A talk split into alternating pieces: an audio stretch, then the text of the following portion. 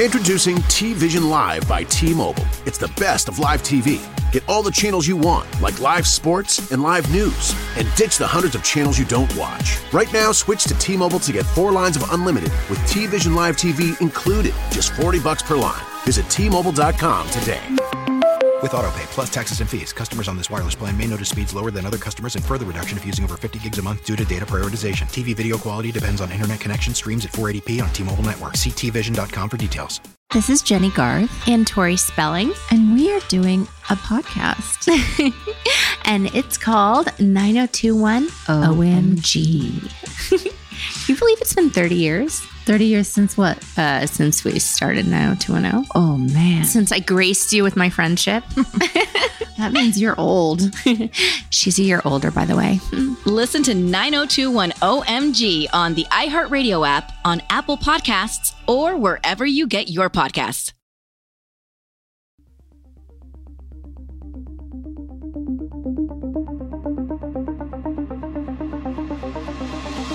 Atlanta, another body was discovered today, the 23rd. At police task force headquarters, there are 27 faces on the wall, 26 murdered, one missing. We do not know the person or persons that are responsible, therefore, we do not have the motive. From Tenderfoot TV and How Stuff Works in Atlanta. Like 11 other recent victims in Atlanta, Rogers apparently was asphyxiated. Atlanta is unlikely to catch the killer unless he keeps on killing. This is Atlanta Monster.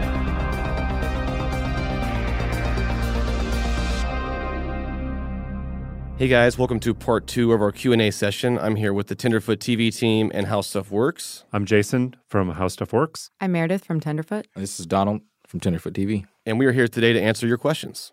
Hey, my name is Joe. Was there ever a house or location of where they thought there was like a sexual ring going on where people were taken maybe over to that house and that could have green carpet there? Just wondered if you've ever heard anything about them actually investigating the house.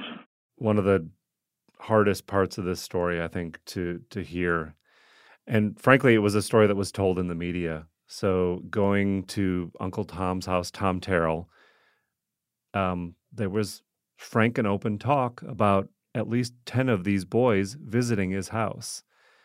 We've seen some pretty graphic detail of what happened there, that these kids would come through the neighborhood and just for a couple bucks would participate in some you know some pretty troubling things and even sleep over. Um, a couple years after this case was closed, uh, Tom Terrell's house and the house next door burned down. We went back, if you remember, mm-hmm. and it was razed. There was nothing there. It was it was a clean field, Just empty lot. Yeah. If you were looking at the field and you looked directly to your left, you saw the Georgia Dome and you saw where the Omni, which is a a big location in the podcast. So you can actually imagine where kids were coming from there, going through the neighborhood, stopping, and then hitting their ultimate destination uh, at their houses at any time of the day. Um, it's really heartbreaking. Uh, and often in trials, not all the evidence they have is presented. Just enough of the strongest evidence is used to sure. convict someone. So even though it was known, it was in the media, it doesn't mean it has to show up in trial. But what we don't know is was there a larger kind of pyramid of players here. Uh, we've heard some of the adult victims may have been running through the same neighborhood. Right. So I, I hate speculating on this stuff, but something really, really nags at me that says there's a connection here. I just don't know what it is. And we didn't present this on the podcast because we frankly just didn't have the evidence. We didn't have anything that would tell us that these things were all specifically connected. Even back then, the media theorized that some of the adult victims could actually have been co-conspirators. So there is a scenario that some of these things are connected um, and that it's larger than one person. So we already all believe that you know this wasn't all the work of one monster, but it could be the work of a few people working together, and then some of some other things that are completely unrelated, some things that are related to those um, that those houses and some of those victims that were at those houses that also weren't related to Wayne Williams or any other co-conspirators with Wayne Williams. So just you know, like I said, there's just not enough evidence to point that that is true or false. So you know, it's one of the things we didn't really dive deep into because it's just a big question mark. So we kind of focused on you know the larger issues in front of us that we had you know more evidence to point to. It was called Uncle Tom's Cabin, was the nickname that it was given in the media. Vincent Hill, the former police officer, was a huge advocate of this theory, and he had his own evidence he showed me. He firmly believed that there was a real connection between this Uncle Tom's Cabin and the Atlanta child murders. And based on what he showed me, I think that at least a few of the victims were connected. But the question remains did it have to do with Wayne Williams? Is there a bigger story here, or are we looking at a bunch of different murders by different people? Yeah, I mean, like Tim- Timothy Hill was at Tom Terrell's house the day before he went missing. Right, and was supposed to return. And you can't just you can't dismiss that, but it's hard to put those connections together so many years later. That's the problem with this. Everyone says it's so confusing. It is confusing. It there, there's no way to make it all make sense because I firmly believe it doesn't all make sense. Right. It doesn't all connect. There's not one big puzzle here that makes sense and this is this explains everything. Right. We're talking about different things that happened. Right. I think one thing that we m- make the mistake of, just the general public, when we look at um, a crime like this, is trying to find the one answer that solves everything, and also that trying to look at every child's name that appears on a list and saying that um, all of the evidence has to fit every single victim, and when one doesn't fit, we can't throw it all out. It may just be that that evidence or that assailant or you know the, the the person responsible for one is not responsible for the other. There's definitely a world where several of these victims are murdered for several different reasons. Some associated with one killer, some associated with this house, some by street violence, and all that evidence is no way it's going to all match up. And and one thing is true, and that's that sex rings were a real thing in Atlanta and other cities. Um, we're going to share a clip from another uh, another caller who I actually know. Um, her father was named Wayne Williams and uh, was in the phone book, and they got all kinds of nasty calls. And here she shares a story of some of the sex ring activities that were happening in uh, Cabbagetown here in Atlanta. I lived in Inman Park at the time, which is just on the other side of the tracks from where everything was happening. I have a lot of memories of it. I know for a fact that there was a kitty pornography ring that was going on in Cabbagetown at the time, and I know this for a fact because I rode the school bus with a lot of the um, boys who would whisper about um, getting paid for PP pictures uh, have that, you know, kind of burned into my brain.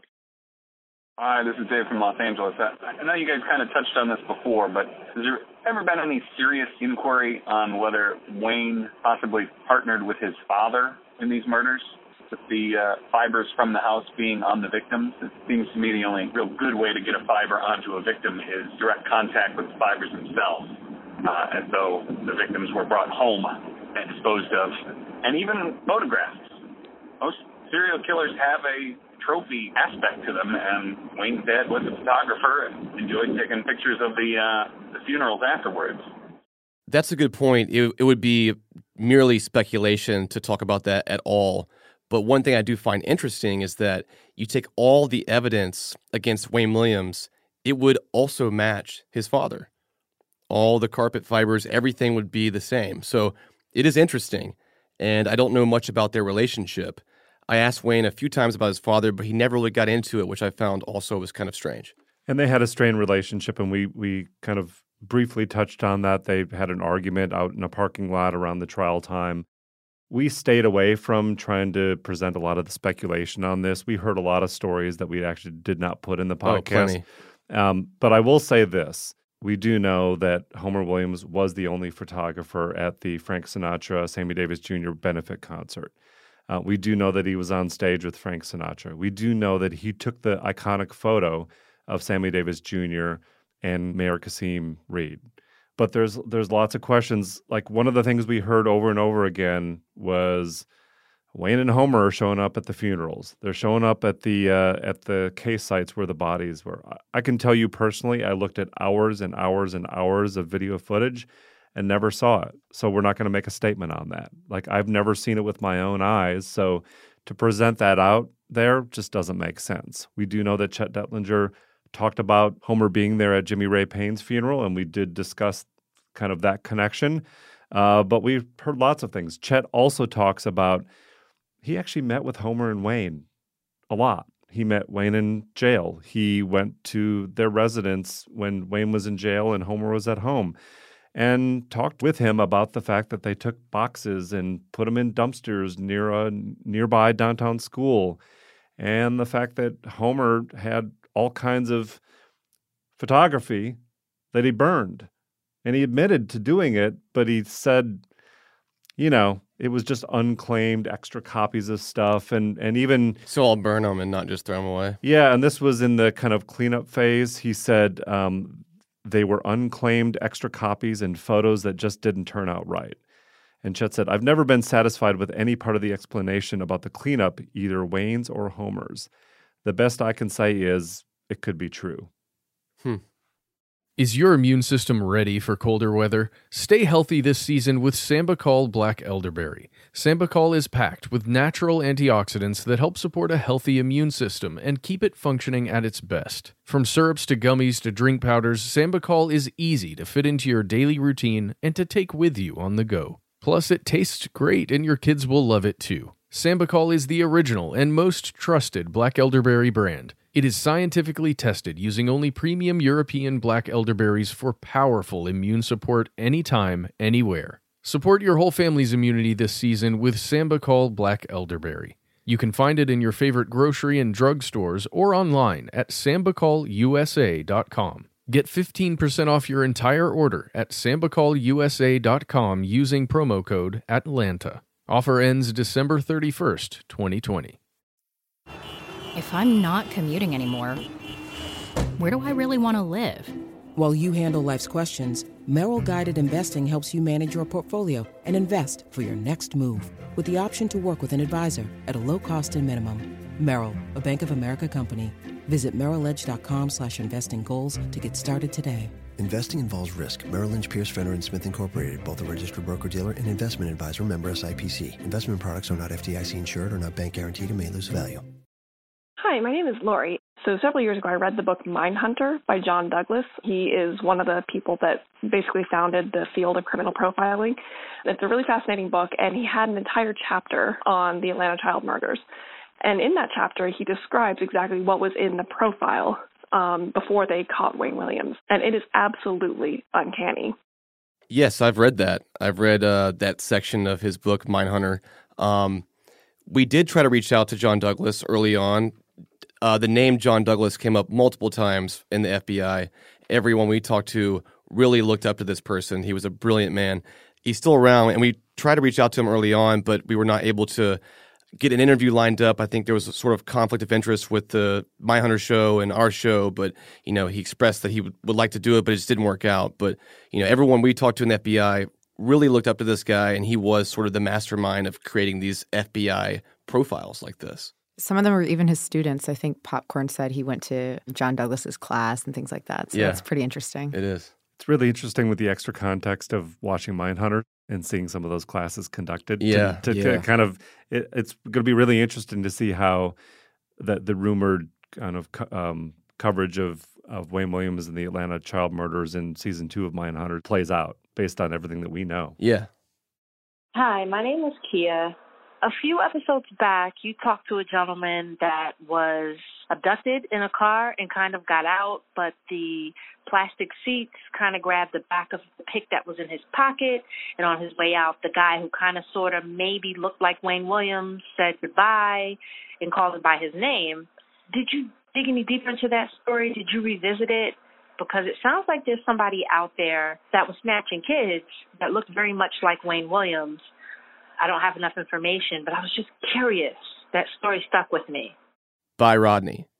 That's what he said. It was uh, extremely eerie. It's a bizarre story.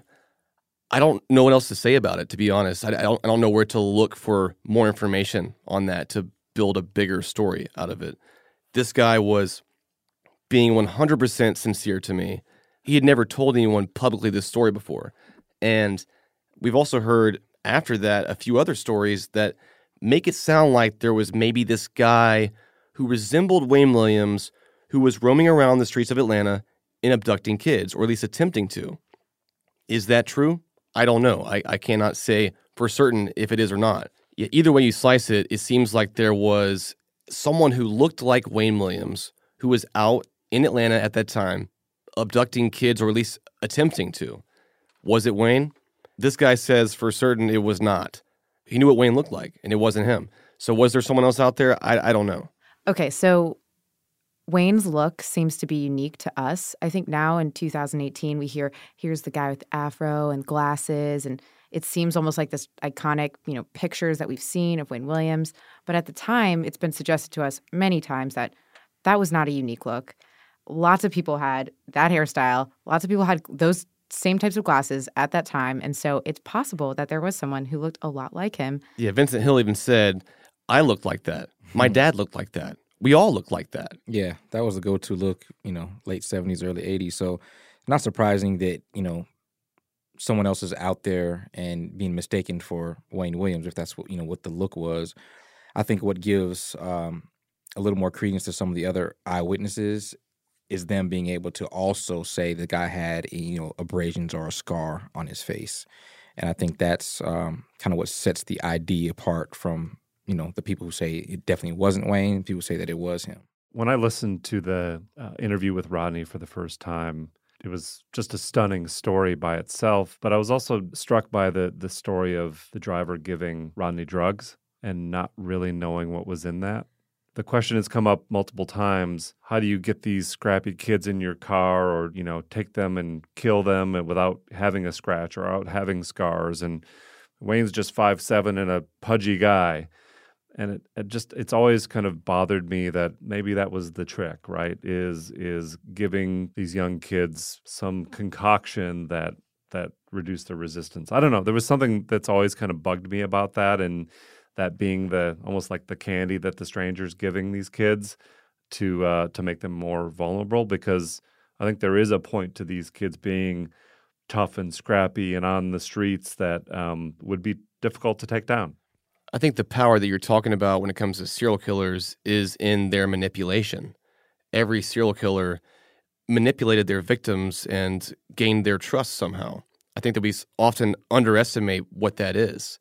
I think that if you're a psychopath, you're a sociopath, you have all these traits and you're trying to kill somebody, you are convincing them of everything you need to to get them in your car. Yeah, and if you remember the the kind of anonymous interview that we played in one of the episodes um, of the guy that knew Wayne and and Jojo Bell, he talked about how Wayne had a network of spies that were kids helping him watch the neighborhood. So again, if he is the person, his ability to kind of manipulate those kids and have them act on his behalf is pretty powerful. This is Jenny Kafka in Edison, New Jersey. How has the podcast shaken things up with the law enforcement? Have have they been responding? Have they been acting? Have they been pursuing um, or reevaluating leads because of what you're doing? I highly doubt it. I think that this is a very old case. Uh, the FBI is happy with the way this ended. It's closed in their minds. Uh, I don't think Wayne Williams is getting out of prison anytime soon, regardless of whether or not he's guilty or innocent. That's just the way it is now. It's been almost 40 years. I don't think the police feel compelled to go back through their own information and their own cases and try to find something, try to find something that was missing before. Uh, I don't think it's in the city's best interest for that to happen either. I think that the important part of Atlanta Monster is not uh, just whether or not Wayne Williams killed anybody. It's just the retelling of the story as a whole. Just like I had never heard this story, there were plenty of other people who'd never heard this story too. Even my parents, they were around in Atlanta at this time, but I'd never been told this story, and they remembered it way differently. They didn't have all the facts. They they only were they were limited to what they saw on the news, and my dad told me he didn't have a TV in his in his apartment, so he only saw uh, the news at Dunkin' Donuts or something. So so much it was all this archive stuff we're going through, but who all saw that? I mean, not everybody, to be honest. It's 1980, 1981. Yeah, I mean, just just look at look at your life today. You know, if you if you you get busy for a few days and you don't watch the six o'clock news, ten o'clock news, you're not up to date on everything that's happening. And we have the internet. So you think about in in the late seventies, you know, you you miss the evening news and for a couple days you're completely outdated. So if you don't have a TV, so yeah, just it's a it's a lot. You know, the the flow of information isn't uh, the way the way it is now is completely different than how it was then, and you know people are gonna uh, hear this story through a lens or you know through a, a, different I guess lens may not be the right word, but you know they're gonna hear this story. Um, and it's going to come with a, a, twist on on it based off who's telling it to you. You know, it's based on your community, based on your age. Um, but I think overall, the you know, good question. I think that you know you answered it perfectly. I mean, it's case closed. Like we got our guy, and we're not going to go revisit anything, especially if it's going to kick up some dust that we don't want to get into. That's that's the uh, opinion of local and federal law enforcement. Yeah, I think to law enforcement this is done, and if you remember from the last two episodes, um, every child's case that they thought was connected in a compelling way with trace evidence and circumstantial evidence, they brought those up in trial. So though it didn't maybe make the news that way, and many people don't think that the kids were tried, and they and they weren't, their cases were tried. Um, but they still brought those up. So I don't know why they would ever reopen these cases. I don't think they're going to get more evidence on those cases. That's why they were so flimsy, but they connected in some way through, you know, fibers to the two cases they had more evidence for, and that's Nathaniel Cater and Jimmy Ray Payne. Right, and I think I think the problem that I have, and that maybe some of the listeners have as well, is that they didn't just close the cases that were brought up in court, and there is the you know elephant in the room. So those parents, you know, not only was their child never brought up in court, but you know there were never never had there was never a trial, there was never anything. Those cases were just closed, and I think that's where you know the big issue lies. So uh, if there was going to be an effort to look into something, I think it should be into the cases that were not brought up in court that we aren't so sure that he did. But I think we've said it before that, you know, if you close 12 cases and there are 30, there's still an Atlanta child murderer out there. And I think that's what the city was dealing with at the time. So I think they politically, you know, they were motivated to close, you know, the majority of these cases, which they did. And I think there that's where the injustice came in. Yeah, so I guess that's not necessarily opening up Wayne Williams case again. Right. It's like those outlying um, unde- undetermined cases. Right, but they would have to admit that those outlying undetermined cases um, were not committed by Wayne Williams, and they've already closed and attributed over twelve that were not brought into court, and that you know there's the there's a difference. Yeah, I would love to just view all the stuff that never got presented to the public because I mean this went on for a couple years, and I think that is kind of the unknown question of what happened within the task force, within APD, within the FBI. What leads did they get and not follow? What kind of conversations did they have? If they were talking to Tom Terrell and investigating the sex ring, what was that investigation like, and how come it was not presented? Is the cost of finishing the basement worth the benefit of some peace and quiet? When questions find you, Merrill Edge Self Directed Investing can help you find answers with personalized planning tools and insights to help you get where you want to go, even if it's just downstairs. Merrill, a Bank of America company. Visit merrilledge.com slash within reach to get started today. Investing involves risk. Merrill Lynch, Pierce, Fenner, and Smith Incorporated, registered broker-dealer member SIPC. Investment products are not FDIC insured or not bank guaranteed and may lose value. Were you aware most companies have gone through around five huge changes in the last three years? It's true. And most of those companies only expect to see more changes more often. To be better prepared for the next big change, be proactive now. With Paycom, in one software, employees can easily enter and update their own HR and payroll data instead of having HR do it for them, from hours worked and PTO requests to expenses and benefits and so on. And no matter where they are, the Paycom mobile app gives them 24 7 access to do that. This streamlines processes, reduces errors, and basically helps keep the wheels moving. That way, with HR able to be more strategic, you can better manage change rather than having change manage you. You should check out paycom.com today. Again, that's paycom.com. Hi, my name is Kelly. I was listening to another true crime podcast, and it was about the freeway phantom slayings. that happened in the 70s. Um, there were six young DC females who disappeared and were found off the side of freeways, um, strangled and dead and raped. Um, this was prior to the Atlanta Monsters appearance, but the link that was most intriguing to me is that in both cases, these were young children from disenfranchised communities who also had green carpet fibers found on them and on their clothing and possessions. So I just thought that that was a really interesting link. I'm not sure if anyone has investigated the links between these two serial murders, but um, I thought that I would call in in the off chance that it could be a helpful tip.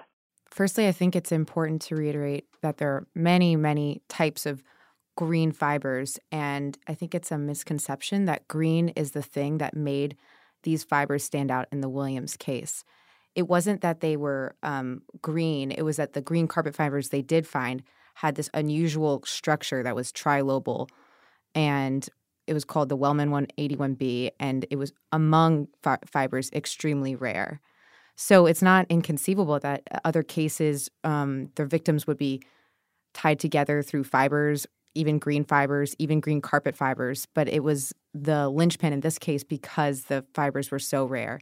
Um, I'm not familiar with the fibers in the case that um, you're bringing up, but I think that it would be very unlikely that there's any tie at all because we when we narrowed it down with Larry Peterson, the fiber analyst, it was like maybe 82 rooms in Georgia might have that carpet, maybe.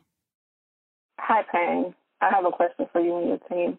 I was just listening to episode 10 and I was wondering um, if the two guys that were given a story actually like got in contact with the police or the family members got in contact with the police. So out of the three stories that I was told, um, only one person did go to the cops, and that was the man who ended up in prison with Wayne Williams, ironically, years later. He said he did tell the police about what happened to him, and they came to his house and they uh, asked him some questions about what happened, and they seemed interested, but it just kind of ended there. And uh, they never followed up after that. But he did make an attempt to tell law enforcement. They did come to his house and they asked him a bunch of questions, but it pretty much just ended there. Hey, Payne and team. My name is Jason. I'm a big fan of your work and of your podcast. I loved Up and Vanished, and I just got finishing with uh, Atlanta Monster. With Up and Vanished, I felt that there was a very clear win, if you want to call it that, with the evidence that was uncovered kind of turned a new leaf in the investigation. And with Atlanta Monster, I didn't feel it was kind of the same way. So really, I was just curious, Payne, on a personal level, if you were convinced that Wayne Williams is innocent, or are you convinced that Wayne Williams was in fact the Atlanta Monster? Oh man, that's the tough one to answer right there. I'm not convinced of his innocence or his guilt, to be honest. But what I'll tell you is that Wayne Williams lied to me. He lied to me about the bridge incident and the club on multiple occasions, and I called him out on it. Why was he lying to me? Is it because he killed Nathaniel Cater that night? Or is it because he was doing something suspicious and it just makes him look bad? If that's the case, then why not almost 40 years later come out and say, hey, I'm sorry. I lied about this. This is why it doesn't make any sense, but I still didn't kill anybody. He's not saying that. He's still lying for some reason. Why is that? You know, I and I also can't argue with the fiber evidence. You know, it's funny because you know on the way up to Larry Peterson's house, I was with Meredith, and we were both talking about how, man, we really think that Wayne maybe didn't do this. Maybe he's innocent. It just sounds too perfect. Things don't add up all the way. What's the deal here?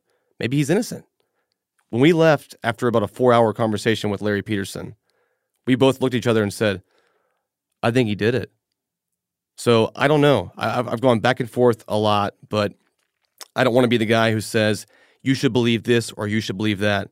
What I wanted to do was present the whole story and have you decide and have you understand why this has been so puzzling for so long. And also, the focus should not be Wayne Williams, it should be the kids. It should be what happened almost 40 years ago that was wrong. There were things that were done the wrong way in this case, and there's things to learn from. And it's also an important part of our culture to know how things were and how they are today. So those are the more important factors that I would like to focus on. Did he do it?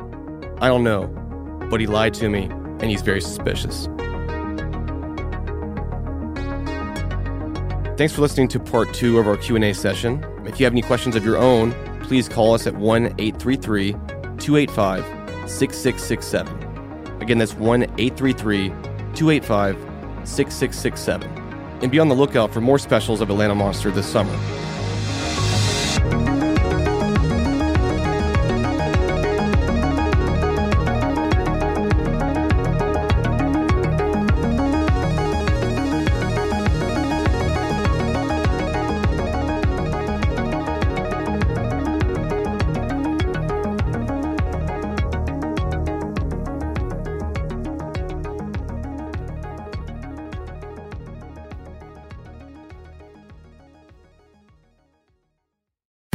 History, doctors have relied on trusted tools like stethoscopes, thermometers, and tongue depressors to treat their patients' cough and cold.